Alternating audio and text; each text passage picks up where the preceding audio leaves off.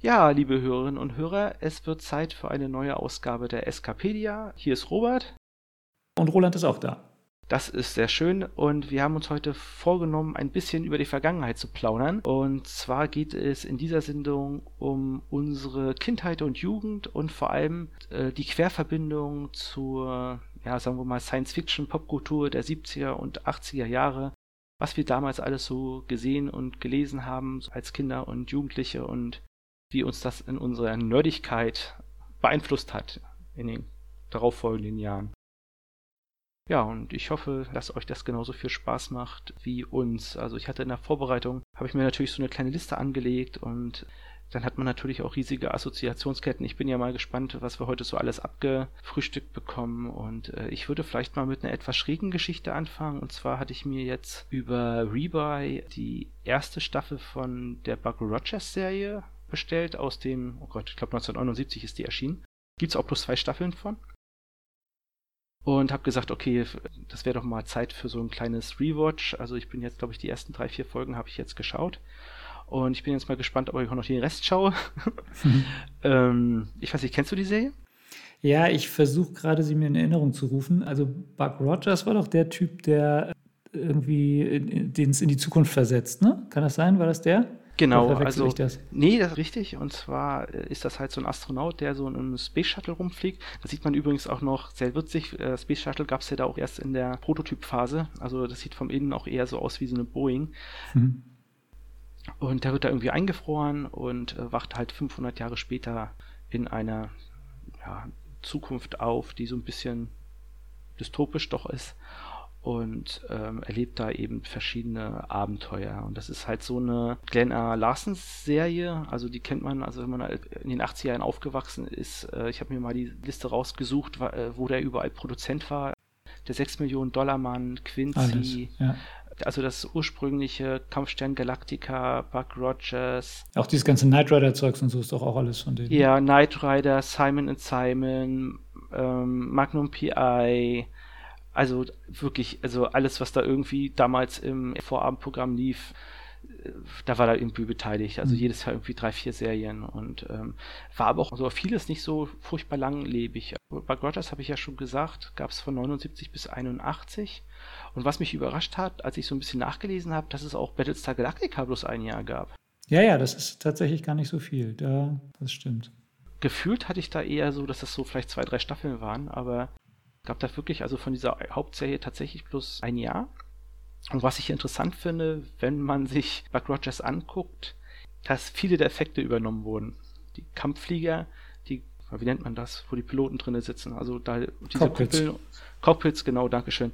Äh, die Cockpits haben da sehr, sehr viel Ähnlichkeit, die Special Effects haben sehr viel Ähnlichkeit, mhm. teilweise sogar die Soundeffekte, wenn da irgendwie äh, Laser abgefeuert werden. Also das fand ich schon irgendwie amüsant, weil mir das logischerweise so als Kind und Jugendlicher eben nicht so aufgefallen ist. Ne? Also da vermischt sich das ja manchmal auch so ein bisschen in der, in der Erinnerung. Naja, man, man war, glaube ich, auch nicht so anspruchsvoll und andererseits waren die Produzenten da aber auch relativ schmerzbefreit, sowas zu machen. Ne? Also diese Wiederverwertung von irgendwelchen äh, Modellen oder ja, solchen Spezialeffekten, das war gang und gäbe. Also selbst wenn du dir die ersten beiden Star Trek-Filme anguckst, der Vorbeiflug an der Enterprise wird in Teil 2 einfach ganz dreist nochmal benutzt und zwar komplett identisch.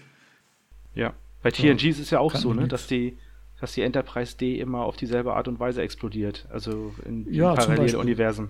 Also wenn gute Geschichten erzählt werden, dann. Aber tatsächlich bei äh, Battlestar Galactica oder bei Kampfstern Galactica, bei der alten Serie, ist uns das damals sogar schon aufgefallen, dass die Raumkämpfe mit den Zylonen, dass das immer so zwei, drei Szenen waren, die sich dann halt immer abgewechselt haben und dann, ah, jetzt kommt er wieder von der Seite geflogen und so. Und ja, aber das hat man hingenommen. Ja, und wie gesagt, und die Action-Elemente waren ja halt auch noch sehr, sehr wichtig. Ne? Also es muss mindestens ein Faustkampf pro Episode drin vorkommen. Mhm. Äh, das würde heute ja keiner mehr so wirklich reinschreiben. Ähm, teilweise ist es auch sehr lustig. Ich habe auch so eine Szene entdeckt, wo so ein Stuntman quasi auf so eine Matte ist und dann ist der Schnitt aber nicht korrekt. Also du siehst doch, wie die Matte hochploppt. Mhm.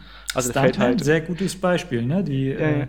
Colt Sievers Serie äh, setzte sich ja nur so aus solchen Schnittresten in Anführungszeichen oder solchen Stimmt, Elementen aus ja. anderen Filmen oder Serien zusammen. Die, Ja, gleicher Produzent übrigens wieder. ja, ja, ja, Ja, genau. also auch das.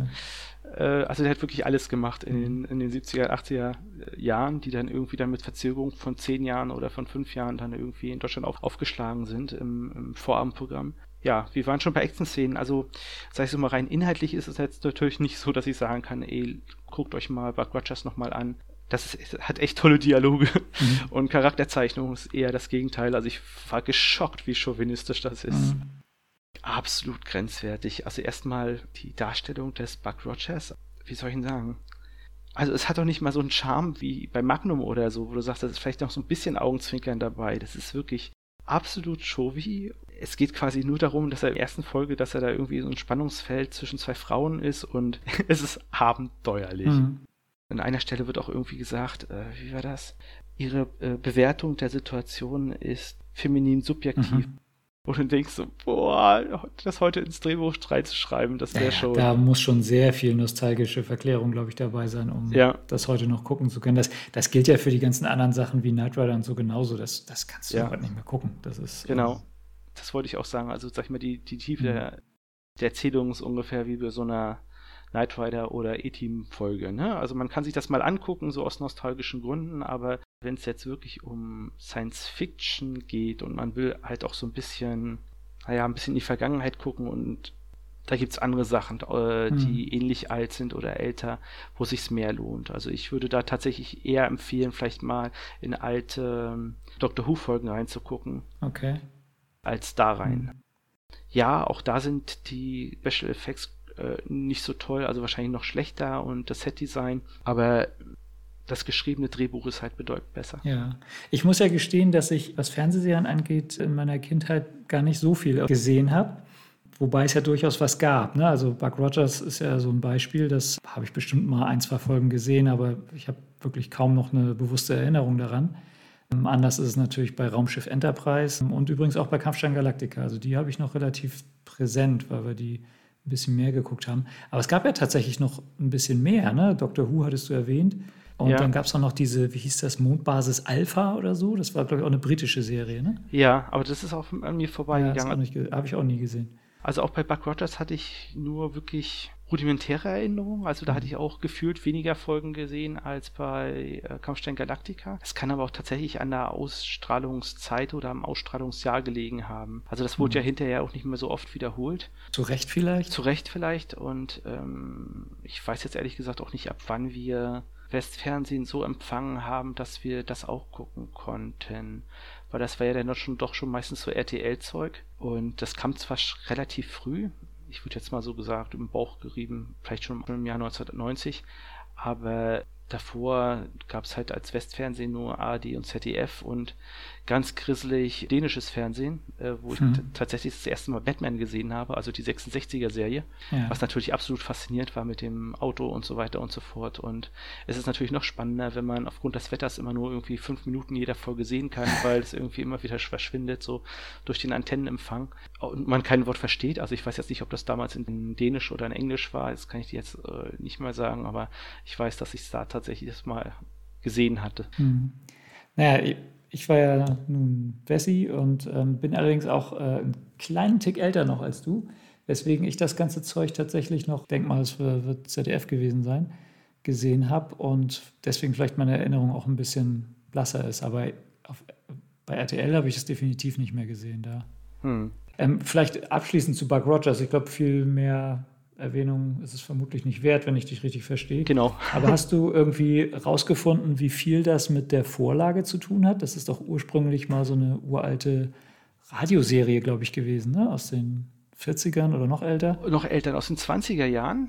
Ja, 20ern und sogar, das ne? hat wohl Genau. auch so als Comicstrip und als Fortsetzungsgeschichte angefahren. Und äh, auch da war es wohl so, dass der Buck Rogers ursprünglich ja so eingefroren wurde, in Stasis versetzt wurde und da auch 500 Jahre später aufgewacht ist. Und die USA war dann von Asiaten besetzt, wenn ich das richtig äh, im Kopf habe. Und ja, er schließt sich dann irgendwie der Widerstandsgruppe an und dann geht es aber auch in Richtung Raumflug und so weiter und so fort. Aber es ist tatsächlich schon aus den 20er Jahren, also jetzt mhm. fast 100 Jahre alt, wenn man das jetzt bedenkt. Und was ich interessant fand, dass sie in diesem Pilotfilm der Serie tatsächlich auch dieses asiatische Aussehen der der Bösewichte wieder übernommen haben. Das ist doch so ein Pulp-Motiv, was auch bei ja. Flash Gordon mit diesem, wie heißt da der Bösewicht Ming oder genau so. Genau so. Also die haben dann halt so Samurai-Helme auf oder erinnern so ein bisschen an die Terrakotta-Armee, die chinesische.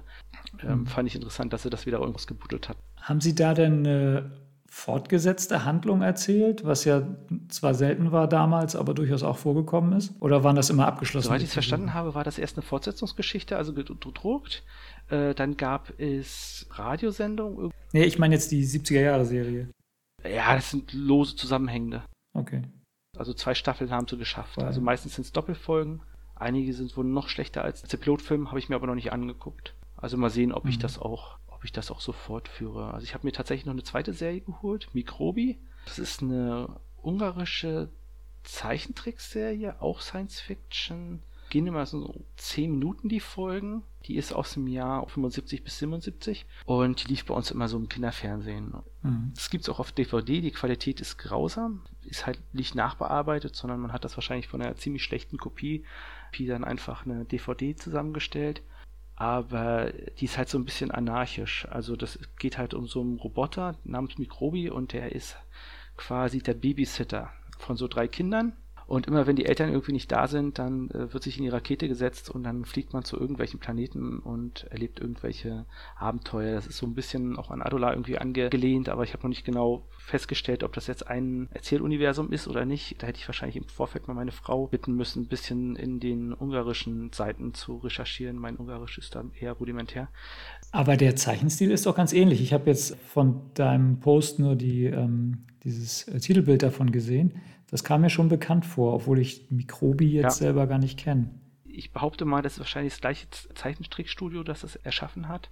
Und es ist wirklich lustig. Probi ist auch jemand, der die ganze Zeit meckert und mit seiner Rolle hadert. Ne? Warum muss er jetzt gerade auf das mhm. Baby aufpassen? Und äh, nichts geht irgendwie so, wie er es geplant hat. Es ist schon höchst amüsant. Gerade wenn man also aus, aus kindlicher Perspektive, wo Eltern oder hier Erzieher äh, im weitesten Sinn ja auch immer irgendwie so eine übergeordnete Stellung haben und die, man will immer erwachsen sein, damit man bestimmte Sachen machen kann. Und er ist eben dann jetzt so der die Person, die zwar aufpassen muss, aber auch mit dieser Rolle total überfordert ist und das auch überhaupt nicht will und auch überhaupt damit nicht glücklich ist. Und äh, also ich musste tatsächlich da auch immer noch schmunzeln. Also das ist jetzt nicht ganz große äh, Kunst oder mhm. so, aber mit so ein bisschen Tropfen äh, Nostalgie lässt sich das sehr gut konsumieren. Und dann fiel mir ein, als ich das geguckt habe, das ist grundsätzlich, also ähm, was ich gerade an so den Science-Fiction-Serien der 70er und 80er Jahre aus dem befreundeten kommunistischen Ausland mochte, ist dieses Augenzwinkern, das ganz oft da drin ist. Also ich weiß nicht, ob du die tschechische Serie Die Besucher kennst. Nee, leider auch nicht. Es gab so eine ganze Reihe an tschechischer Fernsehserien, die so fantastische Themen hatten. Ja, da gab es einige auch im Westfernsehen, sowas wie Pantau und sowas, ne? Genau, genau, genau. Und äh, und der fliegende Ferdinand und so Zeugs. Genau. Das kam, glaube ich, da alles her, ne? Ja, das, das kenne ich, aber die Besucher sagten mir jetzt tatsächlich nichts. Ich glaube, das ist ein Komet, der auf die, auf die Erde zurast und der große Weltcomputer in der Zukunft hat errechnet, dass, wenn ich das richtig im Kopf habe, dass der Komet die Erde trifft und äh, sie aber irgendwie in den 80er Jahren gibt es so einen Wissenschaftler, der hat eine Formel entwickelt, der quasi die die Erde retten kann wenn ich das richtig im Kopf habe. Und die reisen dann halt zurück, auch mit so einem Lader, der die Farbe mhm. wechseln kann und so weiter und so fort und hadern dann so ein bisschen mit der, mit der Gegenwart, mhm. ne, weil natürlich nicht so läuft, wie es man in der Zukunft gewohnt ist. Und jetzt ganz großer Spoiler, darf ich spoilern? Ja, aber hallo. Also bitte Leute, dreht mal kurz das leise, wenn ihr es nicht hören wollt, wie die Serie ausgeht. Es hat den besten Schluss aller Science-Fiction-Serien. Und zwar endet nachher, wenn ich das richtig im Kopf habe, die Serie so, dass sie zurück in der Zukunft, also wieder ankommen. Sie haben diese Formel nicht bekommen und sind total niedergeschlagen, enttäuscht und traurig und haben aber, glaube ich, jemand aus der Vergangenheit mitgebracht. Und der stellt dann fest, ey, der, euer Computer steht ja nicht richtig. Und in besser tschechischer äh, Ingenieursmanier schiebt er halt, was ich, so eine Art Bierdeckel unter den Computer hm. und plötzlich rechnet der Computer richtig und stellt fest, dass der Komet an der Erde vorbeifliegt. Das ist ein Brüller. Und das ist absoluter Brüller, weil wenn man so ein bisschen weiß, dieses Augenzwinkern, ne? also angefangen von äh, Soldaten Jake bis, ja. bis heute, also das gefällt mir eigentlich sehr gut. War denn die Science Fiction nicht auch immer so, oder überhaupt die, die fantastische Literatur, immer so ein Areal, in dem man sich auch unter der Zensur so ein bisschen wegbewegen konnte. Also ich Ja. ähm, habe immer sehr gerne, und mache das heute auch noch, den guten Stanislaw Lem gelesen, der äh, polnischer Autor war und in dessen vor allem lustigeren Geschichten wie Sterntagebücher und Robotermärchen ja auch immer sehr viel gesellschaftskritisches so untergebracht war. Durchaus auch kritisch am, am Westen, aber auch sehr erkennbar an, an den damals real existierenden sozialistischen Systemen, was ich immer ganz interessant fand und finde. Ist das so? Also meiner Meinung nach ist das so, dass man das da sehr gut unterbringen und tarnen konnte. Ähm, ich habe als Kind sehr gerne Gerd Prokop gelesen. Also es war auch ein Autor aus Vorpommern, der Anfang der 90er Jahre äh, verstorben ist. Und ähm, der hat Science Fiction geschrieben, der hat auch ein bisschen äh, krimische Stories geschrieben und eben auch viel für Kinder. Und wenn ich mich richtig erinnere, der hat auch ein paar Dystropien gerne dann irgendwie in, in, in die USA verlegt, also so Überwachungsstaat und so weiter und so fort, wo natürlich dann aber der geneigte Leser eigentlich wusste, das ging jetzt nicht um die USA unbedingt. Mhm. Ne? Also das ist äh, also ganz interessant. Also der hat ja nachher, glaube ich, auch äh, teilweise im Westen publizieren dürfen, teilweise von den Science-Fiction-Geschichten, was ist natürlich bei normaler zeitgenössischer Literatur, glaube ich, nicht so einfach war. Ne, dass du gesagt hast, okay, du, äh, du kannst die kon ähm, Manuskripte dann, was weiß ich, über den kritischen Alltag der DDR dann auch irgendwie im Westen unterbringen.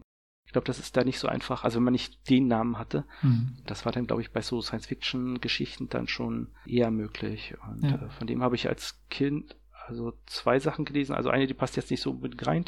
Detektiv Pinky, also auch so mit gesellschaftskritisch. Das ist ein Waisenjunge, der als Detektiv tätig ist. Hat man nachher auch grauenvoll verfilmt, habe ich mir nie angeguckt. Andere Geschichte war der Hausflug, wo ein Junge quasi auf so einem Dachboden in Außerirdischen findet. Also so ein bisschen Alf E.T. mäßig und dann Abenteuer erlebt. Aber das fand ich immer ganz gut, weil der sehr aus, out of the box ge gedacht hat. Und auch immer so kritisch und gesellschaftskritisch. Und das hat mir eigentlich sehr gut gefallen, aber nicht im Sinne gesellschaftskritisch unbedingt konform, sagen wir jetzt mal, mit dem Staatssozialismus. Ja, Mhm. also ne, auch da, sag ich mal, war vom Wertekodex ja nicht alles schlecht im Sinne von, ne, also äh, ging ja nicht nur um die Unterjochung des Menschen. Ne? Es gab da ja schon so ein paar Werte, sag ich mal, die in modernen Gesellschaften allgemeine Gültigkeit haben. Und aber so formuliert waren die Bücher sicherlich nicht. Also es war schon Mhm. ein bisschen, bis, bis, bisschen offener. Und wie gesagt, und bei den Tschechen war es, war es eben genauso. Und du hattest ja schon ein paar Serien genannt. Also der fliegende Ferdinand war ja auch so eine Geschichte, wo, glaube ich, ein Junge, wie war das? Der war ja irgendwie beim Spazierengehen findet er einen Kometen, ne? Und dann irgendwelche Blumen, an denen man schnuppern, schnuppern kann. Ja, Und, das ist alles so äh, lange her bei mir. Dass ich habe nur noch vor Augen, dass der eine, der auch bei äh, Drei Haselnüsse für Aschenbrödel mitspielt, der hat in diesen Serien auch immer eine Rolle gespielt. Der war immer der Vater oder irgendwie sowas. Genau, genau. Und ich glaube, der Mhm. fällt, der kommt da drin auch vor. Die haben ja immer so geile Erfindungen. Er ist dann, glaube ich, beim Institut zur Perfektionierung der Menschheit oder so. Also wirklich ein paar tolle Ideen. Ich mochte auch, und das ist jetzt auch die letzte Serie, die ich erwähnen möchte, ein Hamster im Nachthemd, glaube ich, hieß die. Das sagt mir jetzt überhaupt nichts. Ein Junge ist bei seinen Großeltern und hat irgendwie keinen Schlafanzug mit und schläft dann quasi im alten Nachthemd seines Urgroßvaters und landet dann quasi im Traum beim Urgroßvater und der Urgroßvater war so ein Erfinder und der hat eine Zeitmaschine erfunden. Dann hat er noch erfunden, glaube ich, ein Auto, so ein abgasloses Auto. Da entwickeln sich dann irgendwelche Abenteuer und ich glaube, nachher gibt es auch noch irgendwas wie eine Schrumpfungsmaschine und also alles Sachen, die man als Kind einfach total toll findet. Ne? Also Erfinder ist schon spannend und Zeitreise ist äh, entspannt und äh, entspannt, spannend und ja, äh, also wie gesagt, ich habe die immer sehr gemocht, diese tschechischen Serien, die wirklich so überbordende Fantasie hatten. Und äh, da werde ich vielleicht auch mal irgendwann einen Blick drauf werfen, weil heute kriegt man ja alles. Ne? Man kriegt Mhm. das irgendwie entweder als DVD oder gebrauchte DVD über Rebuy und wie heißen die anderen Medimobs da kriegt man ja jede, jede Menge Zeugs und was ich eben auch noch mache ist, ich benutze so ein OTR, so einen Online-Videorekorder, Mhm. wo du irgendwie so zwei Euro im Monat bezahlst und wenn dann irgendwann mal was auf dem WDR läuft oder auf dem, was weiß ich, Südwestdeutschen Rundfunk oder so, also irgendwas, wo vielleicht die Mediathek nicht so funktioniert, dann kann ich das da aufnehmen und runterladen und dann hat man das auch.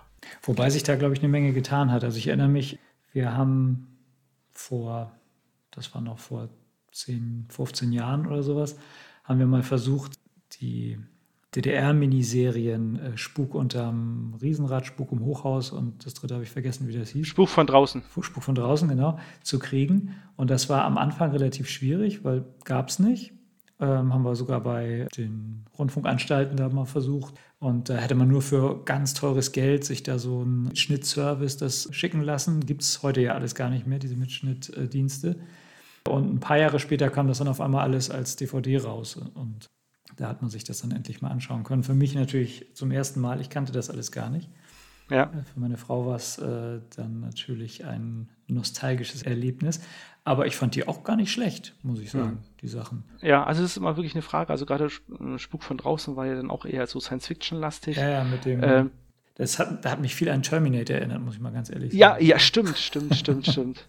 Äh, und der Hauptdarsteller, glaube ich, war auch Opa Rodenwald. Ja, ich glaube, das war sogar ein bekannter Operndarsteller oder so. Müsste ich mal nachgucken. Äh, mhm. Habe ich irgendwie so im Hinterkopf gespeichert. Ja, äh, ist dann halt immer die Frage, ne, funktioniert das irgendwie heute noch oder ist man, sag ich mal, von, von ja. der Nostalgie irgendwie so vereinnahmt, dass man sagt, okay, also eigentlich gibt es die Geschichte nicht mehr her.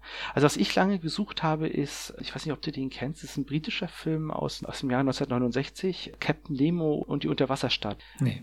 Also den habe ich Ewigkeiten gesucht, den habe ich tatsächlich erstmal vor kurzem irgendwo äh, auf YouTube, hat ihn irgendjemand irgendwie aufgezeichnet und online gestellt. Und das ist so ein bisschen eine Adaption von, von Jules Verne, geht darum, dass es eine britische Produktion, was man meiner Meinung nach auch merkt, schon, dass da so ein bisschen mehr Gehirnschmalz hinter mhm. ist als bei anderen Produktionen. Und ich habe jetzt beim Nachlesen sogar festgestellt, dass die, die das geschrieben haben, tatsächlich auch für Dr. Who geschrieben haben später. Mhm. Das ist so also ein Ehepaar, Pip und Jane Baker. Mhm. Und äh, es geht also darum, also das ganz normale Captain Nemo Ausgangsszenario, ein Schiff versinkt, Leute werden gerettet von Captain Nemo und der bringt die dann aber nicht nur auf die Nautilus, sondern quasi in seine Unterwasserstadt. Die bekämpfen dann, was weiß ich, irgendwelche Riesenrochen und Haie und aber äh, Quintessenz ist eigentlich das, dass diese Stadt unter anderem damit errichtet haben, dass sie eben großen Mengen Gold herstellen können, weil Gold ja nicht rostet und das macht sich sehr gut unter dem Meer und dass da eben doch kein Geld gibt, ist das dann auch relativ egal. Was ich dann interessant fand, ist, also er hält die Leute da quasi fest ne, weil er denkt, das ist für sie das Beste. Amerika befindet sich gerade im Bürgerkrieg und er will keine Seite beziehen, also Nemo und sagt, okay, also wir sind hier unten neutral und ich möchte auch nicht, dass sie jetzt verraten, dass es uns hier unten gibt, also muss ich sie festhalten und für sie ist das eh auch das Beste.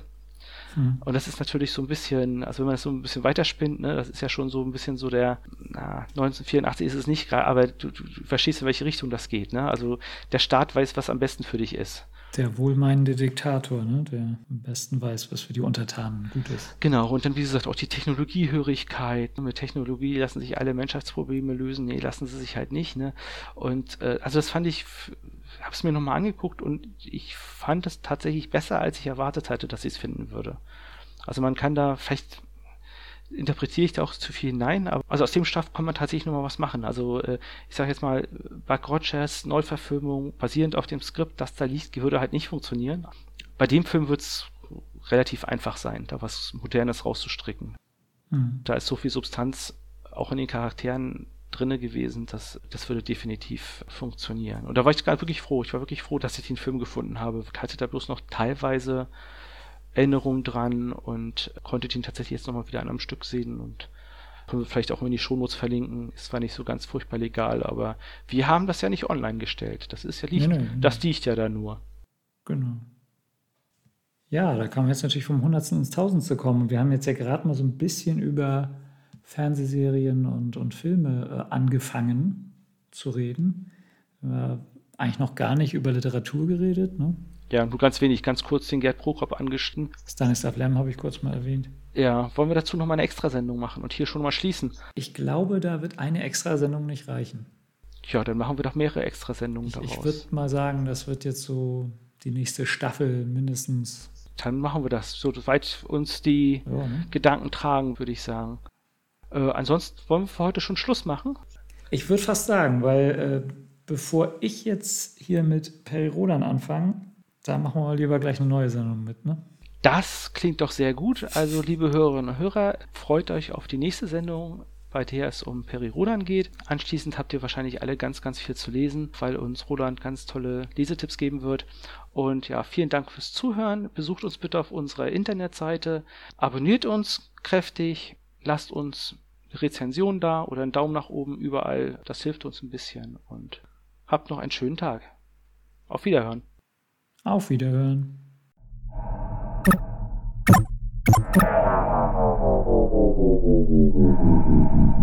Transmission beendet. Es gibt das Aktivierung.